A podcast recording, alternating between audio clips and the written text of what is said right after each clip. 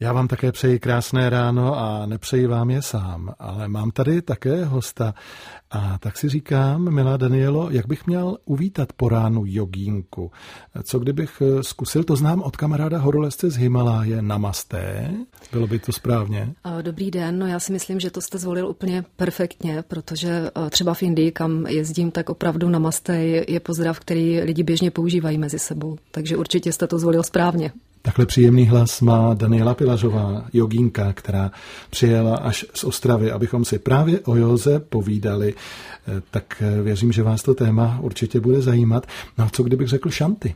Co to je? Eh, šanty je sanskrtský výraz pro mír a používá se opravdu jenom tady v tomto kontextu, to znamená vyjádření nějakého klidu, míru i vnitřního, i vnějšího. A k tomu yoga směřuje?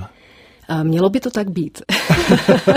a my k tomu budeme směřovat také celou další hodinku u nás na dvojce. A ve studiu dvojky je náš dnešní hraní host, jogínka Daniela Pilařová, cvičitelka jogy. Tak si říkám, každé ráno pozdravíte slunce. No, abych se teda přiznala, tak já to mám trošičku rozdělené vlastně podle ročních období, protože mimo jiné teda nějak se motám kolem čínské medicíny a velmi se mi líbí její rozdělení vlastně ročních období a jejich vlivu na, na lidský organismus, takže já teda se přiznám, že v zimě odpočívám. Takže v zimě, vzhledem k tomu, že mám nějaké tři, čtyři lekce jogy eh, týdně, tak v podstatě to je moje jogínská praxe. Ale je pravda, že jakmile začne nastupovat jaro a začnou venku zpívat ptáci a začne se všechno zelenat, tak teda i já vycházím z té své ulity a začínám opravdu i sama praktikovat a potom opravdu teda cvičím každý den. Jste podobně jako já, tedy jako méďové. Roz, roz, rozhodně, to je v pořádku. Hibernace musí Hibernace, být. Hibernace, spánek, že jo. Já to také tak cítím a pravděpodobně také já vždycky říkám, že jedu na slunce. Že to je můj pohon. Tomu úplně rozumím. Já čím jsem starší, tím víc potřebuju ke svému životu slunce a teplo. No a takové jogínské ráno, jak vypadá, anebo mělo by vypadat? Ano, to je správný dotaz, jak vypadá, jak by mělo vypadat. Takže já vám nebudu říkat, jak vypadá, protože mám dvě dospívající dcery, takže to joginské ráno je tím docela úspěšně ovlivněno. Ale eh, v podstatě si myslím, že eh, v ideálním případě si člověk dá nějakou rozcvičku, která mu vyhovuje, určitě žádný extrém zbytečný. A eh, myslím si, že je docela fajn na začátku dne zkusit třeba aspoň pět minut chvilinku se sklidnit, trošku se kouknout sám do sebe a začít den takzvanou meditací. I když meditace sama o sobě si myslím, že u nás na západě může být docela problematická vzhledem k tomu, že jsme rychlá civilizace, máme hodně rychlé mozky, hodně pořád přemýšlíme, máme málo prostoru v hlavě, do kterého bychom pustili to nic meditační. Ale myslím si, že to ráno tady na eh, těch zhruba pět minut toho vnitřního sklidnění, pokud na to člověk má čas, takže je eh, výborných. Vidím tady nebezpečí, abych neusnul. Ano, musíte si u toho sednout. Určitě neležet. Ještě prozraďte, co takový pravověrný jogín snídá. Představuji si spíše stravu vegetariánskou. No já jsem byla teda pět let vegetariánka a musím říct, že jsem si docela uh, užila zdravotně potom, že já nejsem ten typ člověka, který by si mohl dovolit být vegetarián. Potřebujete uh, maso. Potřebuju, tělo potřebuji maso, potřebuju teplo, které z toho masa v podstatě do organismu vchází. Zase je to záležitost čínské medicíny a nějakých jejich principů, které mě osobně vyhovují. Uh, takže ať už teda je to vegetariánská snídaně nebo nevegetariánská, tak v každém případě za sebe se svými zkušenostmi bych doporučila teplou. To znamená buď to nějaké kaše, v případě teda vegetariánů s nějakými ořechy, ať tam dostanou nějaké bílkoviny. No a nebo potom teda polívky a mm, různé další věci, vejce jsou výborná, takže mm, tímhle, tímhle mm, směrem, e, co bych určitě nedoporučila, tak jsou třeba syrové salátky, salaty, jogurty. Je to velká e, takové, na žaludek. Za prvé a za druhé to po ránu velice ochladí organismus, takže v podstatě potom to tělo musí vynaložit další energii na to, aby se zahřálo. A nabídl se vám, jestli si dáte po ránu kávu nebo čaj. Vy jste pověděla čaj, takže čaj. Jda, to jsem moc ráda, že jsem si nedala kávu, protože já na svých přednáškách a v Joze říkám lidem, že by opravdu neměli pít kávu. Poslední rok jsem se trošičku rozpila, předtím jsem nikdy kávu nepila. A ona ta káva opravdu není obecně moc dobrá, ona dráždí eh, játra, dráždí nám zažívání, dráždí nám nervový systém a potom se právě hůř uvolňuje, hůř se soustředuje, člověk je takový rychlejší a naspídovaný. Říká cvičitelka jogy Daniela Pilažová, která je dnes ranním hostem u nás na dvojice. Už za chvíli se jí zeptám, tedy já to vím, ale vám to prozradí, kdy vlastně začala s jogou, kolik že jí to bylo. Společnost vám dělá Český rozhlas dvojka. Jako hosta mám teď ve studiu cvičitelku jogy Danielu Pilařovou. A Danielu, když se nebudete zlobit, tak já na vás něco prozradím. Ale vy to máte na vašich webových stránkách, takže eh, vy to přiznáváte. Vy jste se k józe dostala až v 39 letech. Jak k tomu došlo? No došlo k tomu, tak jak u většiny jogínů si myslím, akorát, že teda mě to potkalo až v těch 39, někoho to potká v 15, někoho možná v 60. Měla jsem opravdu velmi nepříjemné životní období. Zdravotně jsem se necítila dobře, byla jsem unavená, měla jsem doma partnerské problémy a v podstatě jsem hledala nějaký únik. A já už jsem do jogy kdysi předtím chodívala, vždycky jsem utíkala. A říkala jsem si, no tak tohle teda ne, tohle není pohyb, který já bych chtěla dělat. A potom jsem už jakoby vědomě začala vysílat nějakou informaci, že potřebuju pohyb, že potřebuju nějakou změnu, že potřebuju nějaké nové směřování a poprosila jsem někam do vesmíru, jestli by mi přihrál kurz nebo člověka, který by mě provedl jogou a který by mě do toho nějak uvedl. A měla jsem obrovské štěstí, že jsem narazila na mm, učitele jogy, který, jehož přístup byl úplně fantastický a respektoval všechny moje tehdejší omezení a v podstatě ten, tím úvodem mě provedl. A mě to tak chytlo, že vlastně během nějakého půl roku jsem se spravila zdravotně, spravila jsem se psychicky a říkala jsem si, no tak tohle já, tomuhle já se musím věnovat víc. A yoga vám vysloveně, Danielo, sluší, musím prozradit našim posluchačům, Děkuju. ale oni se na vás také mohou podívat, protože pochopitelně ve studiu máme eh, kamery, tak eh, vážení, dívat se můžete na webu dvojky. Já dodám, eh, že jste původně vystudovala literární vědu a bohemistiku s pedagogikou na univerzitě v Ostravě. Hm, čím vás ta yoga tak upoutala? Dokázala byste to pojmenovat? Já jsem měla pocit, jako kdyby se vrátila domů. Jako kdyby ten pohyb, který se s jogou pojila, všechny ty postupy, jako kdyby to bylo něco, co jsem kdysi dávno znala a v podstatě jsem si to jenom najednou oživila, šlo to všechno velice rychle, jako i to tělo se v podstatě během pár měsíců přizpůsobilo a já jsem si vědomila, že tohle je druh pohybu, který bych ráda ve svém životě měla co nejdíl. Vy dnes věříte také čínské medicíně, také bylinkám. Jak si rozumí čínská medicína a bylinky právě s jogou? No, rozumí si velmi dobře, hlavně teda v Ázii, kde vlastně navzájem ty, ty disciplíny, pokud jsou tam nějaké třeba minority populační, tak jako tam není opravdu problém. Je možné využívat postupy z jogy v čínské medicíně, nebo respektive teda v Qigongu a naopak hlavně. Já velmi ráda v joze využívám drobné postupy z Qigongu, který teda necvičím, takže nejsem žádná odbornice v Qigongu, ale používám drobnosti, různé třeba jednotlivé techniky na orgány, orgánové nějaké eh, sestavy. Trošičku je problém v české eh, rigidní třeba společnosti jogové, která neúplně vždycky u těch starších generací tady tohle spojení vidí ráda, takže eh, je to škoda obrovská, protože tak jako spojení moderní medicíny a čínské medicíny by ve výsledku přineslo užitek pacientům, to znamená nám, tak eh, stejným způsobem si myslím, že vlastně spojení jogy a konkrétně teda čínské medicíny nebo jakýchkoliv východních alternativních medicín, možná i západních, ty neznám, takže by bylo velmi užitečné ve výsledku pro nás, pro lidi. No, mě tak eh, napadá, protože já cvičím pilates, občas zajdu na jogu a také chodím na Feldenkreise, že mm, ta různá cvičení, ty různé přístupy, ty různé filozofie, když to tak povím, se vlastně dost propojují. Když právě srovnám ta tři cvičení, tak mm, let kdy cvičitelé eh, zapojí stejná cvičení, stejné prvky úplně někde jinde. Myslím si, že je to úplně přirozené, protože pokud jdeme po nějakých filozofických východiscích těch jednotlivých eh, systémů cvičebních a filozofických, tak vlastně ono někde vzadu v historii se to parádním způsobem propojuje a možná je tam někde nějaké univerzální, eh, je tam někde nějaká univerzální inteligence nebo univerzální eh, pojetí ve smíru světa, ze kterého vlastně se to potom akorát nějakými odnožemi od sebe oddělilo, ale v podstatě si myslím, že pokud člověk respektuje člověka jako takového a jeho možnosti a, a jeho směřování, takže žádný z těchto systémů není špatný a každý může být velmi užitečný. Záleží na tom, co vám vyhovuje. Říká Daniela Pilařová, cvičitelka jogy, která je dnes naším ranním hostem na dvojice. Teď nám bude hrát skupina Olympik a za malou chvíli navážeme dalším povídáním. A já mám takovou docela zásadní otázku. Co dělat, eh, když člověk má pocit, že to nezvládne ty jednotlivé cviky v józe tak, jak to vidí dokonale na fotografiích? Otázky tak se jmenovala písnička skupiny Olympik a otázky, respektive jednu otázku, kterou jsem vám slíbil, že položíme, mám teď na cvičitelku jogy Danielu Pilařovou, která přijela až z Ostravy do Dobrého rána s dvojkou v Praze. Daniel, když se člověk dívá na nejrůznější fotografie v publikacích o józe, tak si říká, tohle nikdy nezvládnu, ale snaží se a snaží, aby to zvládl tak dokonale jako ten cvičenec na fotografii. Jak moc je důležité, aby člověk dělal jednotlivé pozice dokonale? No já si hlavně myslím, že je hrozně dobře, že většina lidí ty pozice takto nezvládne, jak to vidí na těch fotografiích. Jak to?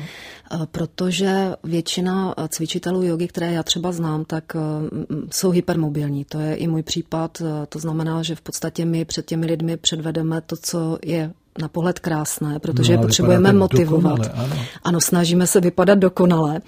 Vypadáte většinou ale... dámy. ale v podstatě eh, třeba za mě, eh, já si myslím, že člověk, který má trochu stuhlé tělo, že je na tom zdravotně daleko líp, než třeba my, kteří to tělo máme hypermobilní, protože ono lépe drží dohromady. To znamená, že eh, hodně velké procento cvičitelů jog, co vím, tak má třeba i problémy s pohybovým aparátem. Já třeba celoživotně bojuju s bolestmi zad, musím opravdu pravidelně cvičit až na to zimní období, jak jsem to říkala. A v podstatě si myslím, že bych uvítala, kdybych měla tělo trošku méně pružné, a myslím si, že tady tohle je jeden velký mýtus, který, který kolem jogy panuje. Myslím si, že každý by měl být eh, napojen na své tělo a vnímat vlastně jeho možnosti. To znamená eh, s láskou se koukat i na to, co nám nejde. A říct si ano, tohle prostě zrovna není cvik, který by mi vyhoval, zkusím udělat to, co mohu, ale nebudu, nepůjdu do žádného extrému, nebudu si ubližovat. Tak tím, že jste zbourala tento mýtus, jste mě Danielo moc potěšila, musím říct, já určitě i mnohé z našich posluchačů a hlavně posluchaček, které jogu cvičí. Proč je u jogy tak důležité dýchání? No, jednak je to pohyb, to znamená, že jakmile se hýbáme, tak je dobré to tělo zásobit eh, nejenom teda energií jako takovou, ale i energií jakoby fyzickou toho, toho, toho vzduchu a, a kyslíku. No ale pokud to vezmeme třeba filozoficky, tak eh, vlastně v čínském systému máme energii čchy, která nám oživuje tělo a v podstatě v tom ajurvédském, jogínském máme nějakou energii, která se říká prána a ta nám pomáhá po těle rozvádět v podstatě život. To znamená, jakmile ustane čchy, ustane prána, tak umíráme a v podstatě my bychom měli dobře dýchat celý život, ale právě stres a západní způsob eh, života a rychlost našich životů eh, často vedou k tomu, že máme mm, dechové návyky špatné. Třeba zůstáváme v zádrži dechu po nádechu, když jsme ve stresu.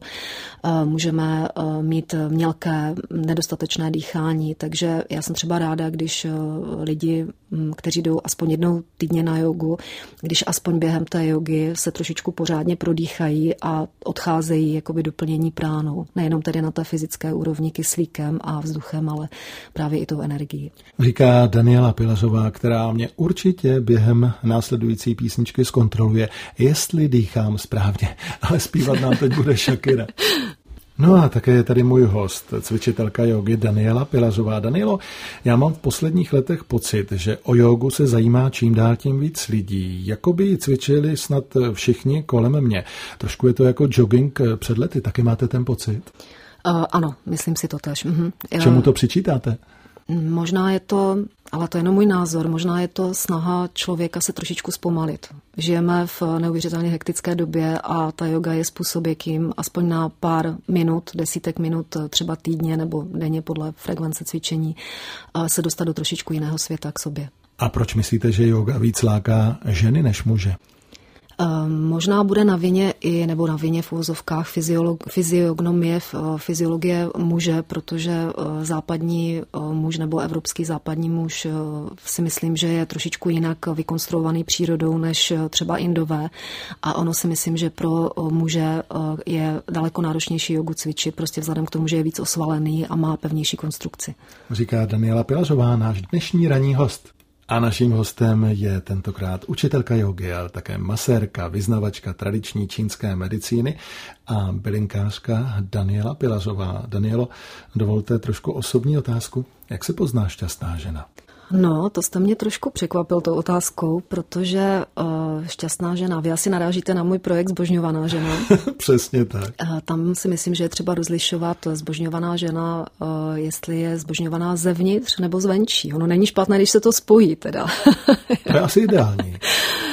Já si myslím, že šťastná žena je ta žena, která je schopná hledat štěstí i sama v sobě. Já mám občas pocit, když se dívám třeba po ženách, které se mnou jezdí na různé pobyty, kurzy, které mám v Joze, mám pocit, že my ženy máme často tendenci posuzovat míru svého pocitu štěstí, svého osobního štěstí podle toho, jak se nám zrovna daří ve vztahu, ve který aktuálně máme. No ale jakmile eh, do toho vstoupí někdo zvenčí, to znamená jakýkoliv muž nebo případně teda žena a my vlastně posuzujeme to své štěstí podle člověka zvenčí, tak si myslím, že vždycky musí dojít ke zklamání. Že pokud jako se ne, nebudeme učit budovat to štěstí sami ze sebe zevnitř, a potom třeba k tomu případně někoho přizvat zvenčí, což je jako ideální. Ale nemít toho člověka zvenčí jako ten primární zdroj toho štěstí, tak si myslím, že by nám, že nám teda bylo mnohem líp. Tak. A právě to vyprávíte na svých eh, přednáškách eh, Zbožňovaná žena? Ano, snažím se o to. Mhm. No a tak si říkám, proč to neučíte také muže? Rád bývám zbožňovaným mužem.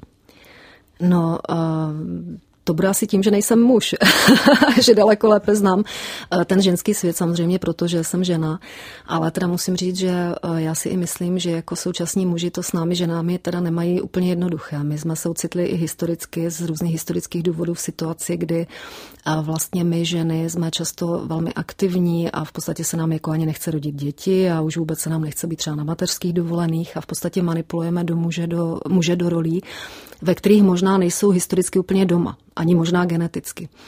A uh, někdy mám pocit, že my ženy ani nevíme, co od těch mužů chceme. Jestli teda chceme, aby pomyslně přitáhli toho mamuta a zajistili nás, a byli to takový ti chlapi, samci se vším všudy, anebo jestli teda chceme mít doma uh, to, toho člověka, který nás vyslechne žensky a bude s námi mluvit o těch našich ženských problémech, bude přebalovat to dítě, tak si myslím, že my sami sobě, ženy, býváme občas v tomto ohledu problémem, že vlastně nevíme úplně, co od mužů očekáváme, co chceme. No, musím říci, že mi mluvíte docela eh, z duše. Hm? Mimochodem, o takových věcech by člověk mohl přemýšlet, když medituje? Nebo by mělo být v hlavě úplně nic? No, v případě meditace by tam nemělo být teda nic. Určitě by tam hmm. nemělo být sexualita, neměly by tam být vztahy, nemělo by tam být řešení tady těchto věcí. No jak k tomu dospět, aby to tam nebylo? No, tady v tomhle ohledu teda musím, že se asi neptáte úplně správného člověka, protože já sama se považuji za, teda z pohledu čínské medicíny, za jangovou ženu, to znamená velmi aktivní jako v životě. Obecně si myslím, že pro západního člověka meditace, teď nechci být úplně striktní, ale že je velmi, velmi obtížná. My vždycky budeme mít asi tendenci u meditace odbíhat do, do myšlení. Takže já třeba na svých lekcích jogy úplně meditace nepraktikuju a to úplně vědomně z toho důvodu, že mám pocit, že je úplně stejně cené, pokud vlastně dojde k meditaci skrze nějakou činnost. To znamená, já třeba v joze se snažím, aby ti lidi byli natolik zaměstnaní svým tělem a prací s tím tělem, aby vlastně to jediné, co v ten okamžik promýšlejí, bylo to tělo. A jestliže se dostanou mentálně na tu úroveň, kdy promýšlejí jenom jednu věc, tak já jsem spokojená a už po nich žádnou další meditaci nechci. Já jsem ráda, že tam není ten rozstřel po několika tématech, že vlastně v ten okamžik jakoby meditují skrze prožitky těla. Moudrá to žena. Daniela Pilařová je naším hostem na dvojice. Temperamentí Natália Oreiro dospívala na dvojce ve tři čtvrtě na osm a teď sklidníme vážení, protože dnes ráno se na dvojce věnujeme Joze. Naším hostem je učitelka jogy Daniela Pilařová. Jak důležitá je pro jogu Indie? Člověk má někdy pocit, že tam musí jogíny potkávat na ulici na každém kroku. No, tak to nepotkává. já si myslím, že, že běžný... Další mýtus jsme ano, ano, já si myslím, že běžný int eh, v podstatě slyšel někdy o tom, že existuje nějaká yoga, ale naprosto ho to nezajímá a naprosto to jde teda mimo něj. Uh, nakolik je to důležité pro jogína? Uh, Indie má tu výhodu, že jak má tak obrovský počet obyvatel, tak samozřejmě přestože většina lidí se Joze nevěnuje, tak je tam docela velký počet lidí, eh, kteří se jí věnují a jsou tam výborné školy jogové. To znamená, že eh, jsou tam ašrámy, jsou tam eh, moderní jogové školy, tradiční, jsou tam různé meditační střediska, takže v tomto ohledu si myslím, že je cené pro učitele jogy a i pro, pro cvičence, aby se do Indie podívali. A vy jste se do Indie, jak vím, díky Joze zamilovala. Ano, u mě to bylo teda naopak, protože eh, já, jak jste už říkal, jsem studovala humanitní obor a měla jsem kolem sebe spolužáky, kteří vždycky vzdychali a říkali, aha, Indie, to je ten duchovní svět a já už a priori teda jsem se proti tomu vymezovala, že to teda nikdy jo, to v, žádné, v žádném případě ne. No a potom vlastně, jak jsem začala dělat v těch 39 jogu, tak eh, jsem si uvědomila, že mě zajímá ta země z toho důvodu, že je právě kolebkou tady této metody, tady této filozofie, kterou bych ráda poznala. Tak jsem se rozhodla, že se tam teda vypravím. Eh, jela jsem tam poprvé vlastně na měsíc eh, sama. Jela jsem cestovat, byla jsem chvilku v ašrámu tradičním a je teda pravda, že mě to obrovsky sedlo. Já se tam velice ráda vracím. Pro mě je to neuvěřitelná země. Já mm, tam vždycky načerpám energii, kterou jinde teda nejsem schopná načerpat. Říká Daniela Pelazová, která cvičí jogu v Ostravě, ale jak vím, tak také v Indii. Říkám si, že jste se hodně už musela dozvědět o lidském těle. Díky Joze. No, o svém určitě. Co například se člověk dozví díky Joze o svém těle? Myslím si, že to tělo především začne docela intenzivně vnímat. Pokud se opravdu na něj je schopen navnímat a vnímá jednotlivé pohyby při asánách a vnímá, co se vlastně v tom těle děje, tak já třeba za sebe si uvědomuju, že během té doby, kdy dělám jogu, tak daleko líp rozumím tomu, co se v mém těle děje. Nebojím se nemocí tak moc. Samozřejmě se mi stane, že onemocním, ale daleko líp rozumím těm pochodům, které v tom těle probíhají a jsem schopná s nima eh, líp pracovat. Pro mě vlastně ta yoga je eh, vnesení eh, mm, informací do mého života, informací, které potřebuju o svém těle pro to, abych s ním mohla dobře, dobře spolužít, moje duše a tělo. My už jsme tady prozradili, že vy jste s jogou začala v dospělém věku. Kdy je ideální začít a komu byste vlastně jogu doporučila? No já si teda myslím, že yoga není úplně pro každého, což možná se, ah. se jako od, odlišuju od uh, některých svých kolegů a možná od obecného názoru. Já si myslím, že eh, yoga uh, musí člověku sednout. Tak jako nepůjdete um, vzpírat nějaké těžké um, prostě činky v, v případě, že máte křehkou konstrukci, ale naopak třeba zbolíte spíš tu jogu, tak si myslím, že uh, je dobré, aby člověk vyzkoušel, jestli mu to vůbec sedí. Věk bych až tak neřešila, protože si myslím, že oni existují prostě životní události, které vás k té joze buď dovedou, nebo nedovedou a že vlastně obojí je správně. To znamená, nemyslím si, že yoga by byl univerzální recept na to, jak být zdravý a šťastný, ale věřím, že pokud eh, je zrovna pro vás určená, tak se k ní dostanete, dostanete se k ní ve správný okamžik a eh, ve správné kondici, ať už ta, ta kondice bude jakákoliv, protože existují třeba i mentální uh, cvičení jogy. Existuje které, také terapeutická ano, yoga. Přesně tak, ano kterou teda mimo jiné provozuje výborně na, naše kolegyně nebo moje kolegyně právě ze Zlína Petra Hetmerová. Hmm, znám, znám. Eh, jak najít toho správného učitele? A to správné studio. Jak poznat hmm. ty dobré? Hmm, jednak si myslím, že někam vás nasměruje uh, vaše podvědomí, intuice, možná osud, řekněme. Ale, Vy hodně věříte na intuici. Uh, určitě. Já si myslím, že ten svět nelze posuzovat jenom podle toho, co k nám přijde skrze pět smyslů. Myslím si, že ta realita je daleko širší.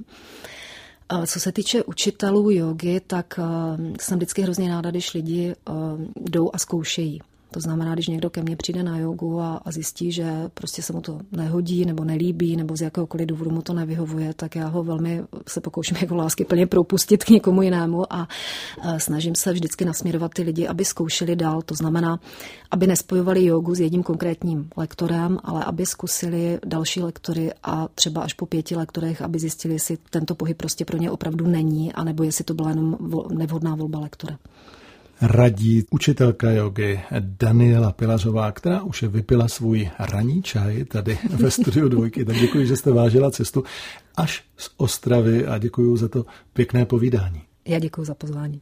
Teď nám bude zpívat Kristýna a potom pro vás budu mít, vážení a milí posluchači dvojky, pár zajímavých pozvánek k poslechu naší stanice. Pět a půl minuty právě teď zbývá do osmé hodiny raní a co vás čeká dál na dvojce, tak krátce popoledni v pořadu pokračování za chvilku, který moderuje Halina Pavlovská, si můžete poslechnout první díl četby z knihy Italské jednohubky. Autorka Marta Kučiková žije v podhůří italských Dolomit už 13 let a její kniha kniha je plná vlídných a humorných postřehů třeba o tom, proč nosí Italové malou peněženku, proč se nebojí mluvit o lásce v jakémkoliv věku, proč jim asfaltově silná káva nespůsobí infarkt?